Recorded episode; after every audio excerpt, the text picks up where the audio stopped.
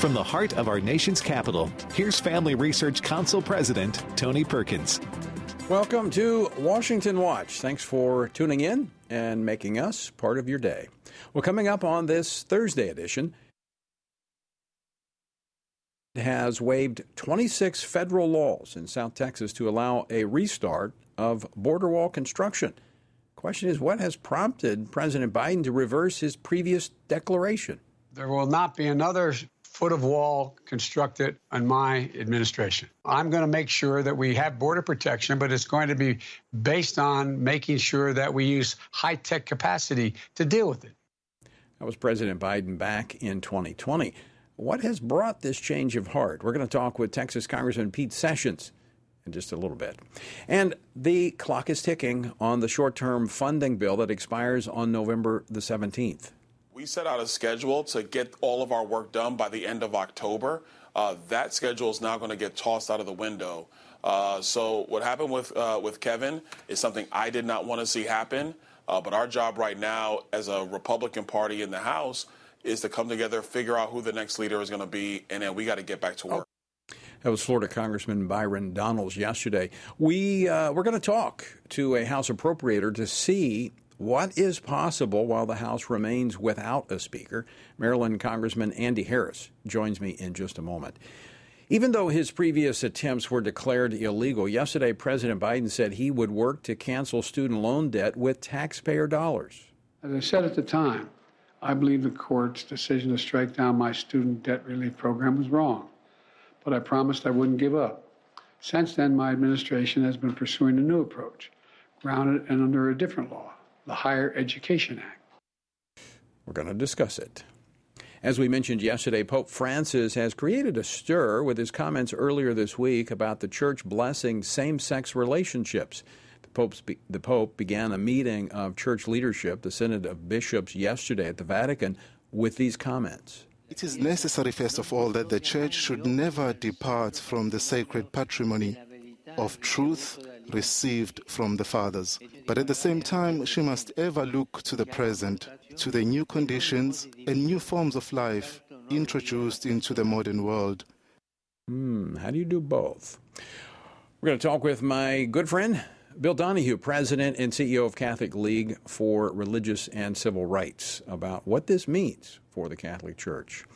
And if you think there are no young people who care about biblical truth and standing for that truth in an increasingly hostile culture, well, then you'll want to stick around for my conversation with Abigail DeJarnatt and Allie Paris with Counteract USA. Our word for today comes from Romans chapter 12. I urge you, therefore, brethren, by the mercies of God, that you present your bodies a living sacrifice, holy, acceptable to God, which is your reasonable service. And do not be conformed to this world, but be transformed by the renewing of your mind, that you may prove what is that good and acceptable and perfect will of God.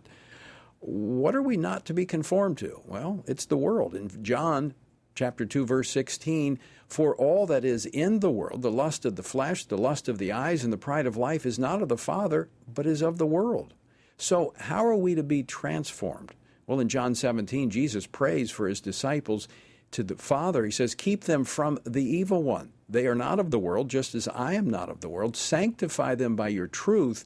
Your word is truth. The answer is the word of God. To join us in our journey through the Bible, go to frc.org/bible. Well, amid the historic removal of the Speaker of the House for the first time in American history comes uncertainty as leaders in both parties consider their next steps. With Congress paralyzed until a new Speaker is selected, what does this mean for the appropriations process as the clock ticks down on the temporary government funding bill passed last weekend? Will Republicans select a leader in time to meet the November deadline? Joining me now to discuss this and more, Congressman Andy Harris. He serves on the House Appropriations Committee and he represents the 1st Congressional District of Maryland. Dr. Harris, welcome back to Washington Watch. Always great to see you. Good to be with you, Tony. Well, I've had conversations with uh, a number of your colleagues as they are huddling, trying to discuss uh, next steps. What's the latest that you can tell us?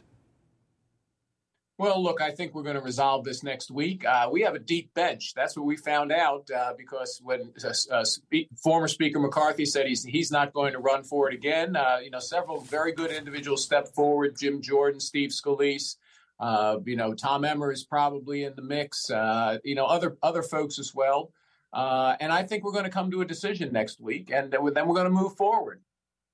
In the meantime, can the Appropriations Committee do any additional work, or are we at a standstill? Well, the committee itself could do work, uh, but it's unclear whether we could bring a product to the floor. That's really where we stopped. Uh, we had passed a rule to bring two of the bills to the floor this week. Uh, then that's when we uh, moved and uh, successfully vacated the speakership. Uh, but it's unclear whether the Speaker pro tem, who is Patrick McHenry from North Carolina, whether he has the ability to allow any floor action other than the election of the Speaker at this point. So I think we're in a standstill until after the Columbus Day holiday. Uh, we're going to come back. Hopefully on Wednesday we elect a new speaker and we go right into uh, taking up those appropriations bills and get the last seven done in the House. How much time is going to be required to get those remaining seven seven funding bills through the process? Because this was a big sticking point. I mean, this is the the the omnibus, the mini buses that we've seen before, where all these have been lumped together. That was the big issue and the concern among yourself and other conservatives. So, is there going to be time, and how much time will it take to get that done? Well, you know, we had it mapped out uh, again before the uh, before the motion to vacate. We had it mapped out so that by November 1st, we would have had all the bills on the floor. Not necessarily have passed all the bills. Some will not pass. That's okay. We, we, you know, the, the legislative process is we should discuss them on the floor. Uh, this will set us back a week and a half, two weeks. Uh, so we still could have them all done by the time the continuing resolution is up on November 17th. Uh, it, we'd probably have to cancel a week of recess in, in November. I think we should at that point, if, if that's what we need to do. Uh, but uh, Tony, we could have it done by, uh, again, by the end of the continuing resolution. Hopefully, the Senate uh, also takes some of these up on the floor. Senate hasn't taken a single one up on the floor yet. Hopefully, they begin their floor action as well. Well, Senator Rick Scott of Florida is leading an effort over in the Senate to block bills not related to government funding because you see uh, almost every day when the House, the Senate is in session, Chuck Schumer kind of taunting the Republicans in the House about government funding, but they've done nothing over there in terms of advancing their appropriations bills. Uh, that's absolutely right uh, four bills on the floor. Those four bills account for about 70% of our, of our discretionary spending. Senate has taken up no bills on the floor. So we're actually way ahead of the Senate. Uh, again, if the Senate would move on a defense appropriation bill, I think we can go to conference pretty quickly and at least take care of our troops. Uh, so that they're not involved in a continuing resolution uh, if if we should need one in the middle of November. So, Congressman Harris, uh, your colleagues kind of understand that the Democrats are just kind of standing there, I think, salivating, hoping the Republicans can't come together so that they can just continue to proliferate government spending. Because if the Republicans can't get leadership together to move forward with these appropriations bills, we're going to see another continuation, probably a year long funding of government. Well, if, if we do go to a year long funding of government uh, because of the uh, debt ceiling deal, it will be at 1% less spending than this year. So, you know, government spending will get a haircut, not a big one. But considering that inflation is uh, present, uh, it's it's a significant spending decrease, one percent. I think we should decrease our spending more than that. We should return to pre-COVID spending levels. Uh, but again, worse comes to worst, we're going to we will by law be spending less this coming fiscal year than or this fiscal year we're in right now than the last fiscal year. Well, I'm I'm with you. I hope that the Republicans can come together next week and uh, select a leader to move forward and get these appropriations bills forward because I, I think the Republicans are on the right track. I understand narrow margins and trying to lead the Republicans through makes it very difficult for leadership.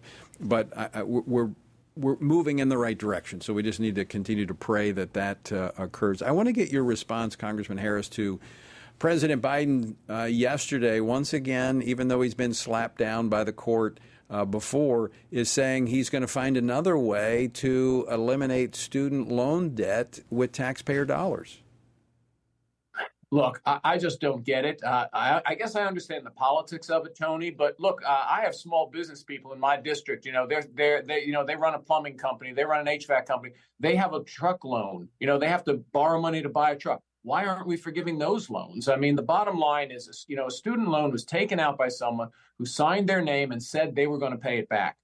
There are mortgage loans, there are credit card loans, there are other loans where people do the same thing. Why are we picking student loans to be the one that's forgiven with taxpayer dollars? And that's significant because when we're uh, we just ended a fiscal year with 2.2 trillion dollar deficit, 2.2 trillion dollars, and we're going to give away money to people who again who have signed something that said they're going to pay their loan back and we expect you know 90% of taxpayers to pay for those 10% who are not going to pay their student loans back. It's just basically unfair. I, I, want to get you to respond to something the president said along those lines yesterday, where he actually compared the student loan to the uh, the PPP plan during the COVID. I want to play clip number four and get you to respond to this.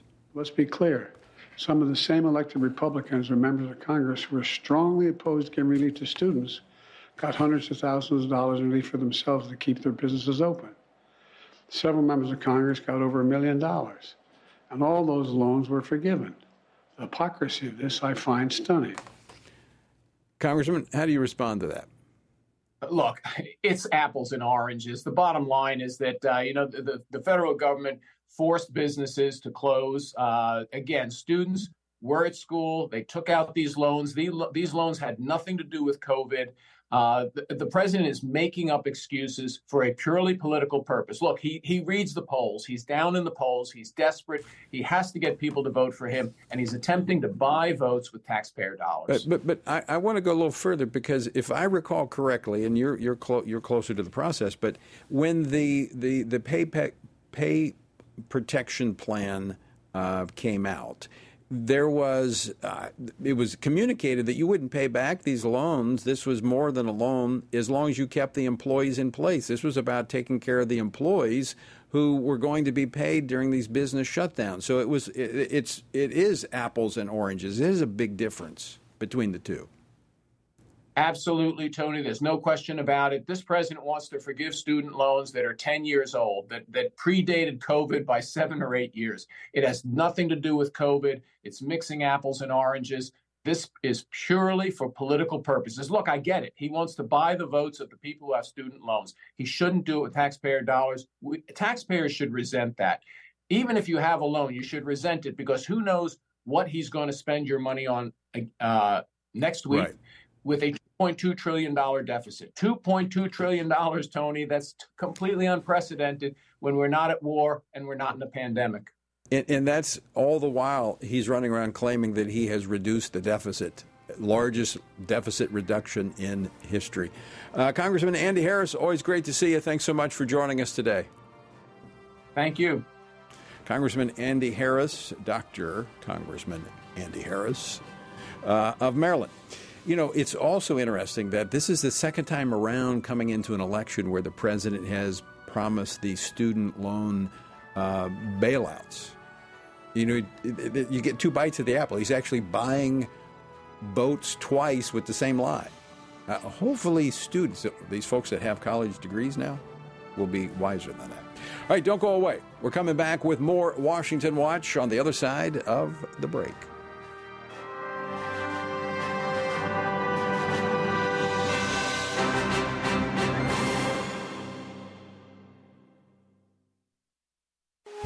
Today, more than ever, men need a reminder of what biblical manhood looks like and to understand God's good design for them to serve as provider, instructor, battle buddy, defender, and chaplain. They need a battle plan to truly live out their role. Family Research Council's Lieutenant General Jerry Boykin and Dr. Kenyn Cureton's book, Strong and Courageous, a sequel to Man to Man, offers this battle plan so that men can pursue their God given responsibility in a culture quickly turning away from God's design. The authors unpack the Old Testament book of Joshua as the focus of their study, asking readers to look to his leadership to help consider and apply the key principles of biblical manhood. It's time for men to accept their role in the family and community and truly embrace their God given purpose. To order your copy of Strong and Courageous, A Call to Biblical Manhood, go to frc.org slash strong and courageous. Again, that's frc.org slash strong and courageous. Christians must be sure to faithfully think about the issues that have taken our culture and many of our churches by storm from a biblical perspective. Family Research Council's David Closson, along with co authors Denny Burk and Colin Smothers, released a new book, Male and Female He Created Them, a study on gender, sexuality, and marriage to help Christians better grasp the Bible's teaching about these issues.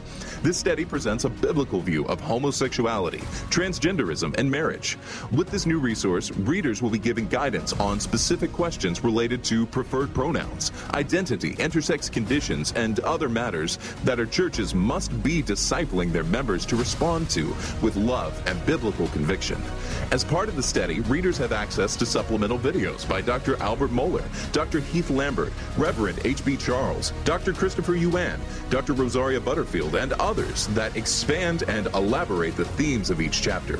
To purchase a copy, go to HeCreatedThem.org. Today, we find that global persecutions of Christians is growing more menacing every year.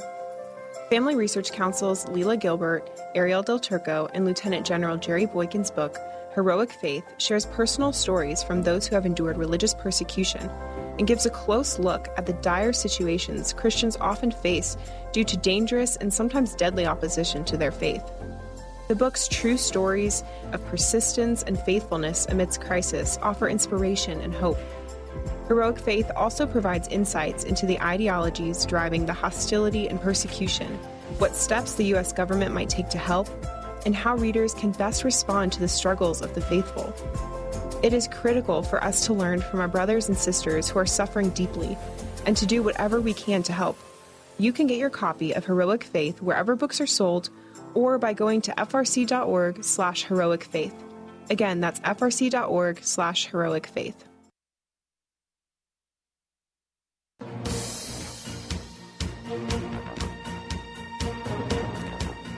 Welcome back to Washington Watch. The website, TonyPerkins.com. On that website, we've got resources available for you and contact information uh, for our guests that we have on the program.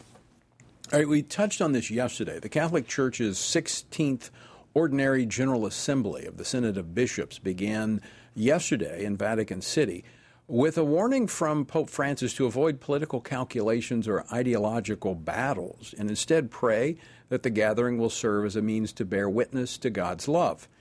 And that's, uh, uh, that's certainly notable and uh, something that we should all pursue unity. But unity needs to revolve around truth. As the Synod begins, Pope Francis has drawn criticism from within Catholic circles for his recent comments that could open the door for the church to provide blessings to same sex unions, which is in contradiction to both biblical orthodoxy and 2,000 years of tradition. What might this mean to the Catholic faithful across the world? Uh, joining me now to discuss this, Bill Donohue, President and CEO, Catholic League for Religious and Civil Rights. Bill, good to see you. Thanks for joining us. Thank you, Tony, and thank you for all the good work that you've been doing. Well, I appreciate that. Uh, it's, it's great to labor alongside you on behalf of religious freedom and civil rights. So I, I, really want to start there because you and I have seen in the last 10 years or more, increasingly religious liberty is at risk because of this agenda from the LGBTQ uh, community. It's, infiltra- it's infiltrated corporate America. Now we see, even in the church, this idea that we can bless that which is contradictory to the teaching of Scripture will only lead to further conflict. Well, this is a process in the church. It's supposedly a listening session and whatnot. It's going to be more than that. We all know that. Uh, there, there's about 450 people uh, meeting in Rome for the month of October. And a year from now, in October of 24, uh, the Pope will release uh, the findings of what they want. Now, the question is this uh, Pope Francis has muddied the waters on several occasions. Uh, he's a man of walking contradictions. On the one hand, he will say exactly what the Catholic Catechism says, which is the official doctrines of the Catholic Church, things that are not amenable to change. There are lots of things the Catholic Church can change on. They change on meat on Friday, all kinds of things on that. those are man-made uh, strictures. But there are certain things that can't change. So, all right, then there's the, always those gray areas: what it can change, what it can't change. On the matter of same-sex marriage, of course, the Catholic Church is obviously opposed to that. Jesus was opposed to anything, any kind of violation of the traditional understanding between a man and a woman. Now, there's been pressure by gay Catholics and gays in general in our society to uh, become more inclusive. Uh, and that means basically giving into their agenda. So a lot of people, including a lot of priests, uh, including the Pope, uh, they may be well intentioned and wanting to reach out to people and don't want to be exclusionary and show compassion. But if it's at the expense of teaching, then that's a problem. For example, just two years ago, in 2021, the Congregation for the Doctrine of Faith, which is presides over doctrine, had a publication released by the Pope, which explicitly said we cannot bless same sex unions. So the question for people like me is, since I'm here to defend the church against unfair criticism and the like, why then is it even open for discussion? After all, this is the Pope who said that we can't have capital punishment, which, by the way, the Catholic Church has never unequivocally said we can't have. Well, why isn't that part of the listening session of the Synod? Should we reconsider maybe bringing it back, since he has, some people question his authority to even do so, uh, said it's inadmissible. Uh, so it always seems to be the stuff on the agenda of the left that seems to get out there. They're so concerned about marginalizing LGBTQ people. I can tell you this they should spend more time wondering about how Orthodox Catholics feel about being marginalized by the left wing Catholics in our church today. That's a discussion they need to have, not worry about the LGBTQ double, double I uh, plus, plus, plus people.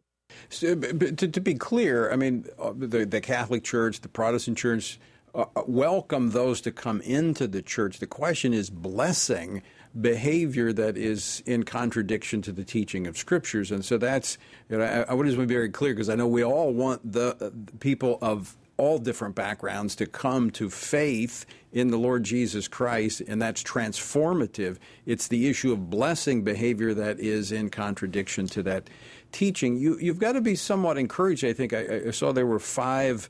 Uh, cardinals who ask questions, clarifying questions of the Pope. So there are certainly those in this process who are wanting to remain faithful to the orthodoxy of Scripture. Well, that's true. Unfortunately, none of them have been invited to go to Rome, and they've they've tried to to uh, uh, to deal with the Pope before on some of these issues. Look, what they're trying to do is is is, is thread the eye of a needle. Of course, the church can't come out and say that homosexual sodomy is acceptable. They can't say that. They wouldn't have any church. There'd be no Catholics left. So what they're trying to do is say, okay, we can't. Behavior is one thing, but the status of being a homosexual is morally neutral. That's true that every the church does welcome everybody in, uh, independent of your sexual orientation, race, or whatever it might be. But there's a fine line here, isn't it? It's a it's a slippery slope. If you say that as an individual, as a homosexual, you're welcome, that's true. But homosexual behavior, we know what that is, and right. that is contrary to the teachings of the Catholic Church and to what all Christians believe. So they've got to be very, very careful. Uh, and, and if they did get, if they go down this road too far, everything's going to implode. Uh, Bill, I don't think it'll happen, by the way. Bill, final question for you. I'm not Catholic, so I, am not. I mean, I, am an observer in, and appreciate the relationship I have with you and other Catholics who are faithful to the teaching of Scripture. The, the process can can can the Pope literally change the direction of the course, uh, the direction of the Church, or are there guidelines? I mean, are there there safety nets there with the rest of the leadership within the Catholic structure? No, he has no authority to change the teachings of the Catholic Church. Uh, and and all, any kind of a doctrine has to be done by the magisterium. It's the Pope in communion with the bishops on, on some very, very serious things. And he changed the conversation, yes. See, they want to be more pastoral, meaning more outreaching to people. We don't want them to be hurt. We want to welcome people in. Right. Yes, we should welcome people in, uh, but you know, be careful when you when when you welcome in the thief and the adulterer that they don't come in and say on my terms. They're always the question is this: on whose terms are you coming to? If you come well, into the church on the terms of the church, that's one thing, but not on your terms. If what right. you're asking us is to well, engage we, in sinful behavior. We, we all come to the cross on the terms of Jesus. He set them out there. Yes. Bill, we're out of time. I want to thank you for joining us. Always great to see you.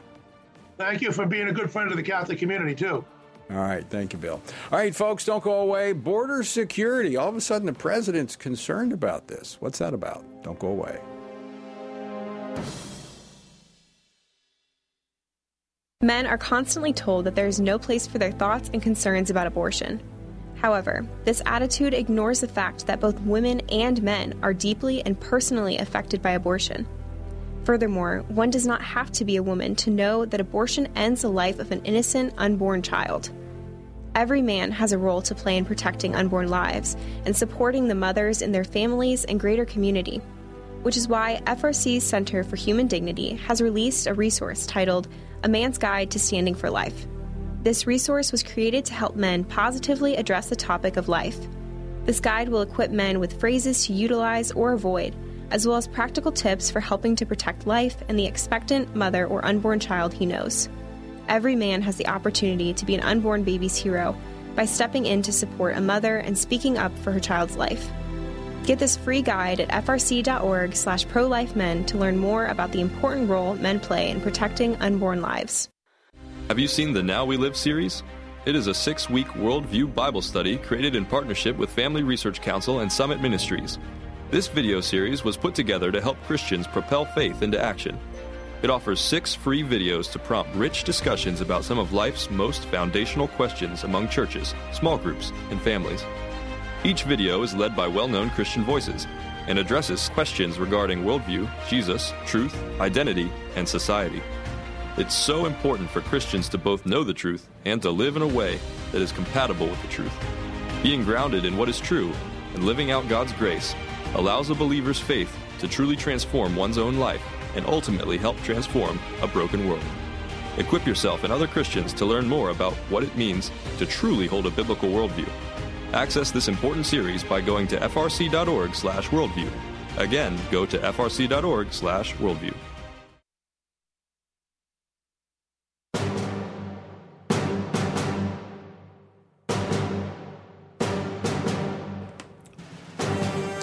This is Washington Watch. I'm Tony Perkins, your host, and once again, the website, tonyperkins.com. All right, according to an announcement released yesterday from Homeland Security Secretary Mayorkas, the United States has an acute and immediate need to build a wall on the southern border.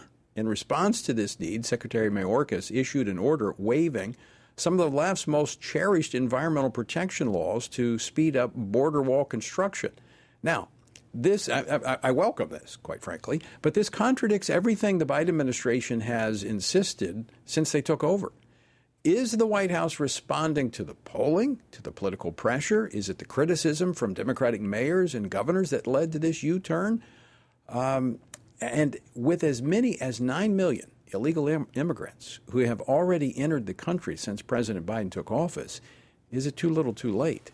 Joining me now to discuss this and more, Congressman Pete Sessions. He serves on the House Committee on Oversight and Accountability and the House Financial Services Committee. He represents the 17th Congressional District of Texas. Congressman Sessions, welcome back to the program. Good to see you. Tony, thank you very much. What a uh, an amazing set of circumstances now that we find the Biden administration and Democrats in. It's I'm reminded of from going back easily with Bill Clinton, Barack Obama, and now they they want to be firefighters, but what they turn out to be is is arsonists by the way they start it and then try and take credit for what they do to be firefighters. They caused the problem. It is a problem. It's a huge problem for not just the state of Texas, but New York, California, and so many places. And now that they've got the mayor of New York City paying 10 million or almost 10 million dollars a day to house these immigrants, putting them up in hotels, which are forcing uh, New Yorkers to not get revenue that might come from people visiting, the tremendous cost. Now, Eric Adams is headed down south of the border to tell people, please do not come. It is a political nightmare for them. This is good news in terms of that the, the wall that started during the Trump administration is going to continue on. But what assurances do we have that this is not just something to pacify the current political um, wave that is moving against them, and it will in fact be followed through? I think we're looking at about uh, two dozen, uh, about 24 miles of uh, of wall that's uh, with this uh, uh, contract that's being let out. So are, are, are you convinced that this is a true change of heart, or is it just political? Uh, I believe that it comes from an abject failure, and this is in Starr County, which is on our border. Starr County is home to tens of thousands of people who migrate through this every single month. It is placing law enforcement in difficult circumstances. It is placing local people in the cities, Eagle Pass, and other places in a very difficult position, not only from the threat to their families, but national security. So the bottom line is, Tony, they uh, are, are, catching flack for what they've done. And one would have to ask in the first place, what were you trying to accomplish? What was your goal? How were you going to handle all these people? And once again, the Democratic Party and Joe Biden ready, fire, aim. Yeah. Uh, I was looking at it, it's actually 20 miles that they're going to be building here that they announced. But this comes after, I, I think they've sold off more than $300 million of materials for the wall for just $2 million. I mean, again, this, this makes absolutely no sense what this administration is doing. Well, it goes back to Tony to that original plan that was all about politics to match their political ambitions of completely turning this country into a one party system. Uh, but what it's done is destabilize these states and, and cities that allow illegal immigrants uh, to, to flourish there. And this is the typical typical thing that Democrats are good at they get an inch and they take a mile. This is untenable for America. Our, our, and, and these images uh, are harming their opportunity yeah. every single time, just like rule of law. These, they have massive problems as a result of what they instilled and created. And this is placing federal law enforcement in a bad position. Uh, but they did this. We did not negotiate this. Right.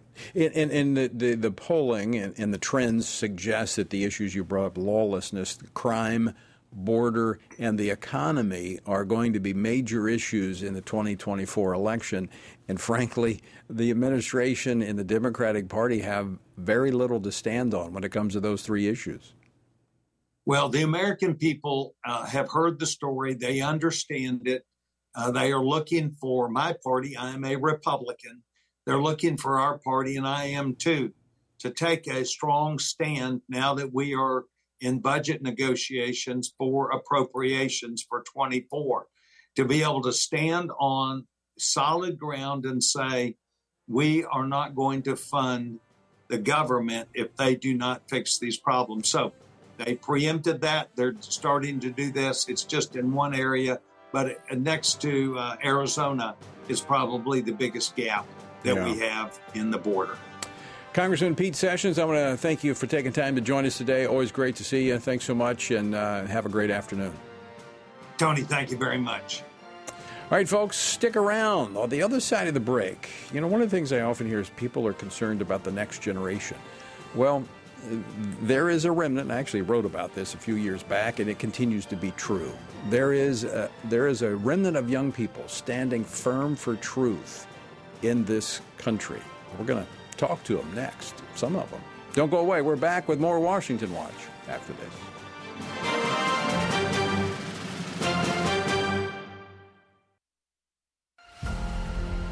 Are you prepared to pray, vote, and stand for biblical truth? It is imperative that Christians pray for their community and culture to steward their role as a citizen by voting and to stand for biblical truth. This means that Christians must be intentional about seeking after the Lord in all things you can join Family Research Council and FRC Action President Tony Perkins in this mission as he hosts the Pray, Vote, Stand broadcast to inspire brothers and sisters in Christ to turn their attention to the Lord first and in every compartment of their lives. Tony is joined by experts, elected leaders, and Christian leaders for this weekly half hour program to help you see through the fog created by the biased mainstream media. Watch the Pray Vote Stand weekly broadcasts and commit to pray for our nation, to stand for truth, and to seek the Lord first. Just go to prayvotestand.org. Again, that's prayvotestand.org.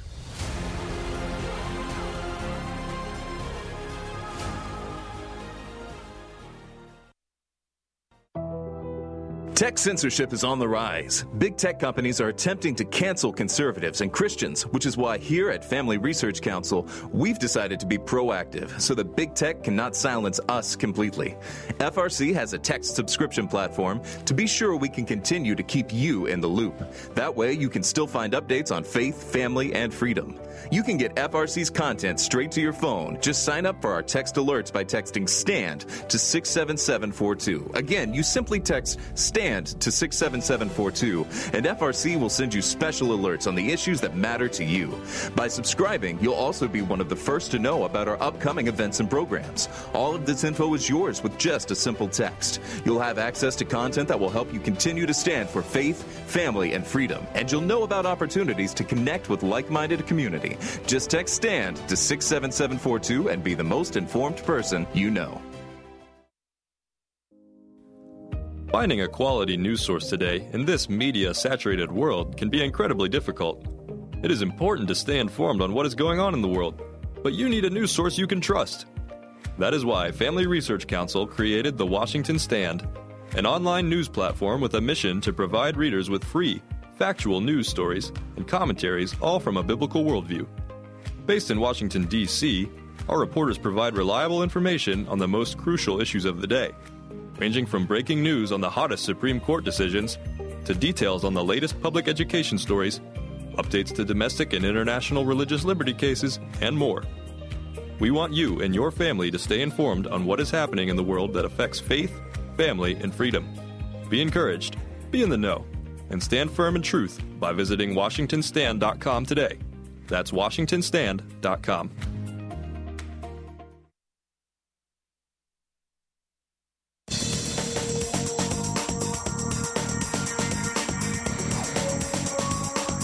To have you with us on this Thursday. The website, TonyPerkins.com. All right, earlier in the week, we were discussing once again the World Health Organization. And uh, the U.S. historically contributes more than any other country to the World Health Organization. All right, uh, in 2022, Congress spent $434 million in American tax funds to the WHO. Now, this was despite their aggressive push to usurp national sovereignty and promote abortion and gender ideology, not to mention their failed approach to the pandemic. Now, Congress is considering legislative proposals to kind of untangle the United States from subsidizing the WHO's massive overreach. But none are more important than what's happening right now. We were just talking about earlier with uh, Dr. Andy Harris, who's an appropriator as these bills make their way through, the 12 appropriations bills, this is where we can remove the United States' our funding from the WHO. So here's the action item. You need to let your senators and your congressmen know that you want the United States out of the WHO. So text WHO, WHO to 67742. That's 67742. 742 WHO, and you'll get a link, and then you can fill out that petition that we're going to get to members of Congress. It's important. This is bad. And we're going to continue to track that, by the way, as we move toward uh, two significant deadlines. Uh, December 1st is when states, member states, can pull out of uh, these uh, negotiations that are going forward to give more power to the WHO. There's actually amendments to the process, as well as a pandemic accord. So we're going to talk more about that in the days ahead. Uh, so, anyway, for now, text WHO to 67742. As the Bible tells us, we as Christians are like strangers and aliens in this fallen world, and we're called to be set apart. In fact, I opened the, the program today with Romans chapter 12 that we're not to be conformed to this world, but we're to be transformed by the renewing of our minds. And of course, we do that through the Word of God. But the Bible is filled with examples of men and women who did that. I mean, examples like Daniel, Shadrach, Meshach, and Abednego. Israelites in exile who weren't shaken by indoctrination from the Babylonian Empire. Despite what they were targeted with, they stood true to truth. They were prepared and they were grounded in that truth, willing to stand for their beliefs, knowing they worshiped a God greater than that of the hostile culture. If this resonates with you, there's a growing ministry targeting young people that you may want to hear about. And here to tell us more about Counteract USA, the founder and CEO, Ab, uh, Ab, Abigail DeJarnatt, as well as the Chief Operating Officer, Allie Paris. Uh, Abigail, Allie, welcome to Washington Watch. Good to see you. Good Thank to see you. So you. Thank you for having us. So let's, uh, I'm going to start first. Um, Abigail, tell us about the focus of Counteract USA. Yes, sir. So basically, what we do is we seek to equip Generation Z Christians from all across the nation to apply biblical truth, to apply biblical worldview to cultural and political issues. We're seeing so many children and young adults in our generation who make it to college, who make it to simple conversations in the workplace with friends, with family, and they aren't prepared with how to actually speak to the key issues of our day through the lens of a biblical worldview. And they're deconstructing, they're falling away from the faith, but really the word of God speaks to all of it. So, what we seek to do is we seek to establish these small groups of young believers all across the country who meet weekly and have these conversations with one another, building rapport with one another so that they can then go out and actually be the hands and feet of Jesus in their community and share the gospel through these cultural and political conversations. So, so part of that, the, the small groups is it's kind of like community. It, it is encouraging one another because it's sometimes lonely out there, especially on college campuses. So it, you find that there are a lot of uh, young people, Allie, that are looking for that community. Yeah, definitely. I think that was one thing that we noticed in colleges people are hungry. They're hungry for truth and they there are so many things out there and people are searching. And so just by starting a small group in abby's basement a couple years ago it kind of exploded from like four or five girls to almost 30 girls meeting weekly in the basement. And so um, from there is when we thought you know what? If a group of us in arkansas which is already a pretty conservative state needs something like this i'm sure people in other states need it. And so we found a lot of um, people are very hungry for it and, and and uh, gravitate towards it. So, yes, sir. So, let me step back for just a moment, Abigail, and and and tell our viewers and our listeners what um, inspired you to begin this effort. What was it that prompted you to step out and do this? Yes, sir. Well, I actually graduated from a small Christian high school in Rogers, Arkansas, here where we're from. Mm-hmm. And I had gone to the school from kindergarten until graduation, and it was great, great, great curriculum, worldview building, establishing. I felt really prepared to go to college. But within a semester of starting college, about half of my graduating class abandoned their faith completely. LGBTQ lifestyle, party scene. Some said that they rejected God entirely, couldn't believe that we even still believed in the God of the Bible, the God that we had served and worshiped our entire lives. And I was left wondering, how were they so ill equipped to actually wield the sword of the spirit and the spiritual battle, the spiritual warfare that they're facing on college classrooms and, and, and in the workplace?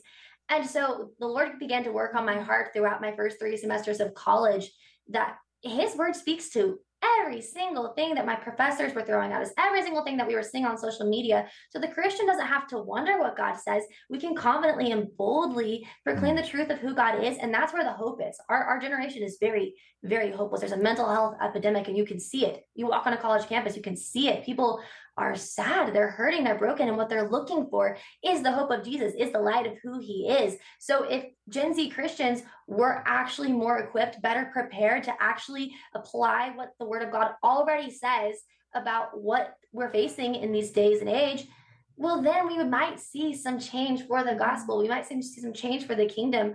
And so those first three semesters of college, I would have conversations with this girl over coffee, this guy that we would, you know, be working and we would just, hey, let's have this conversation. You did did you see that on social media?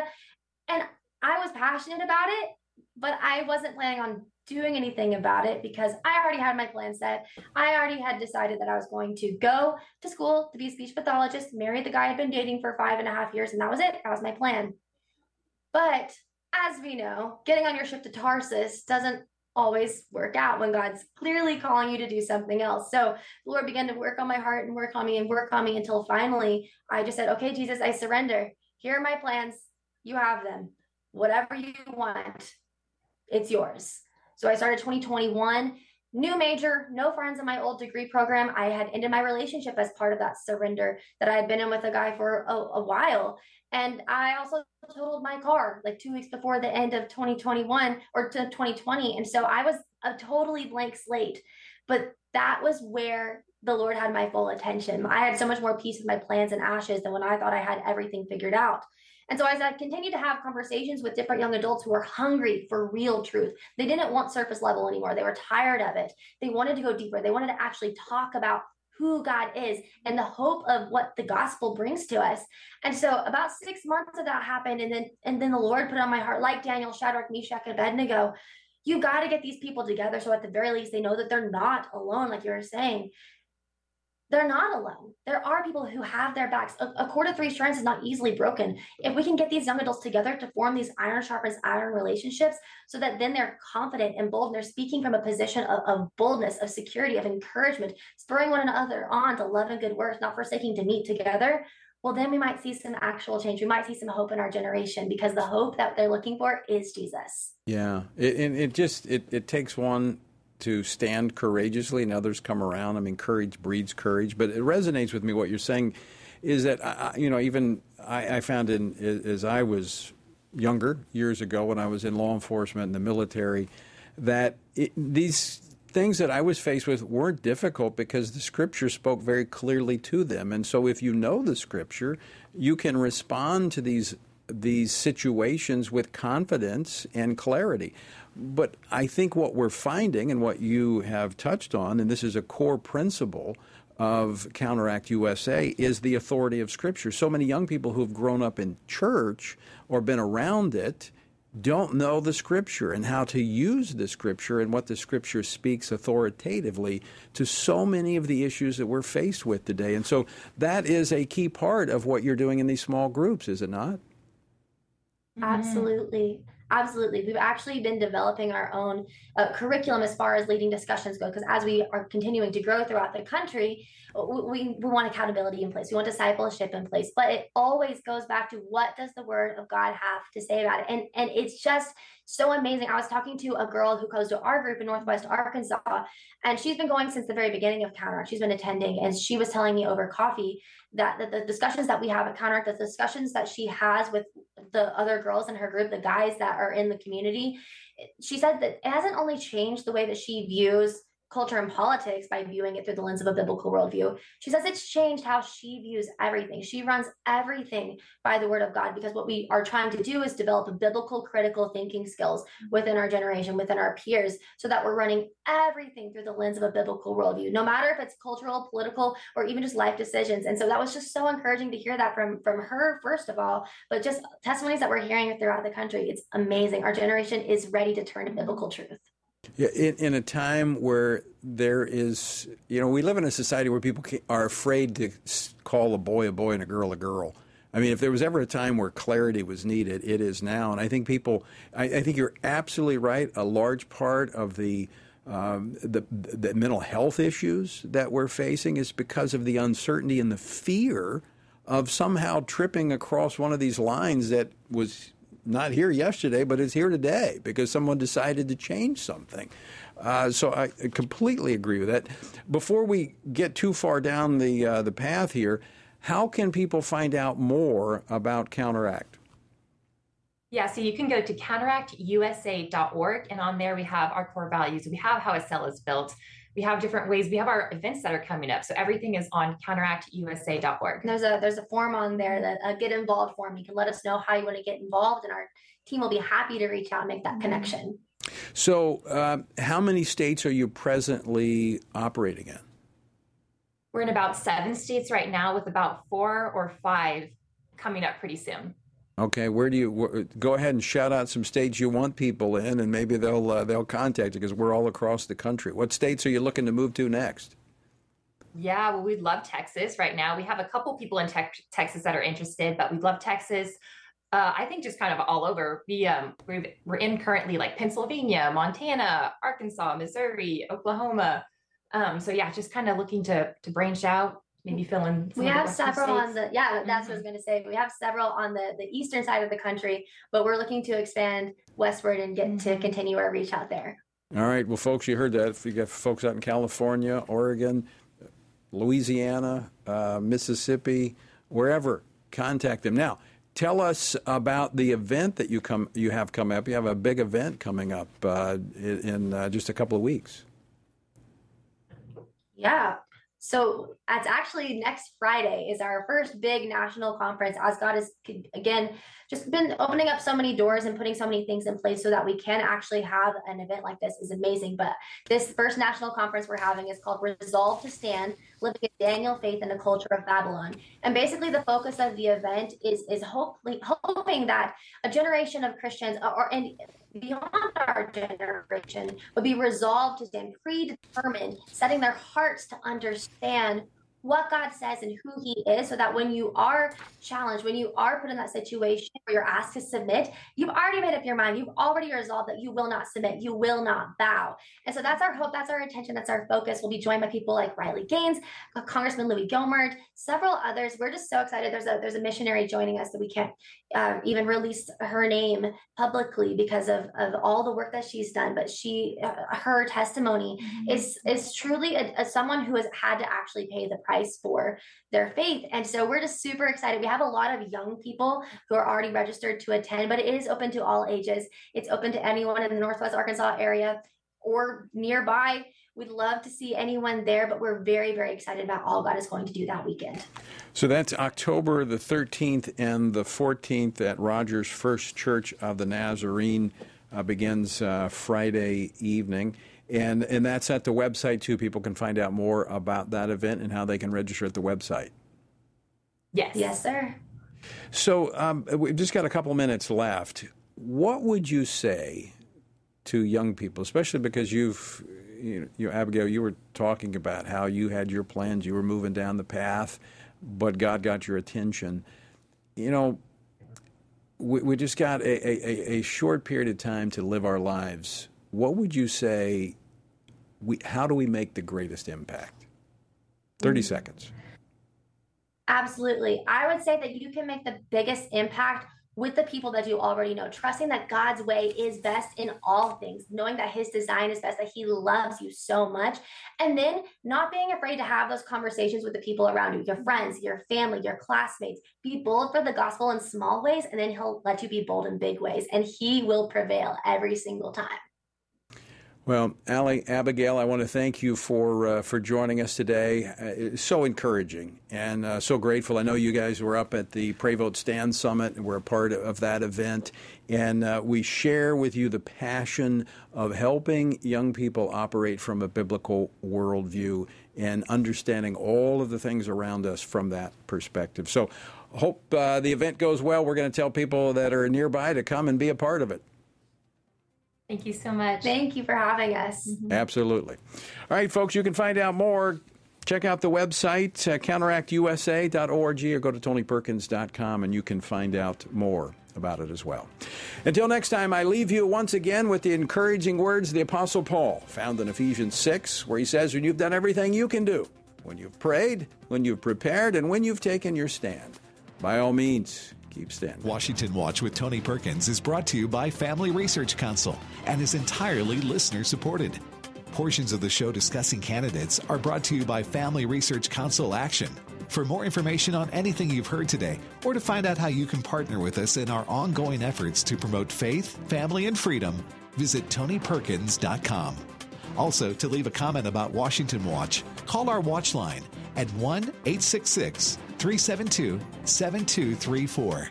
That's 1 866 372 7234.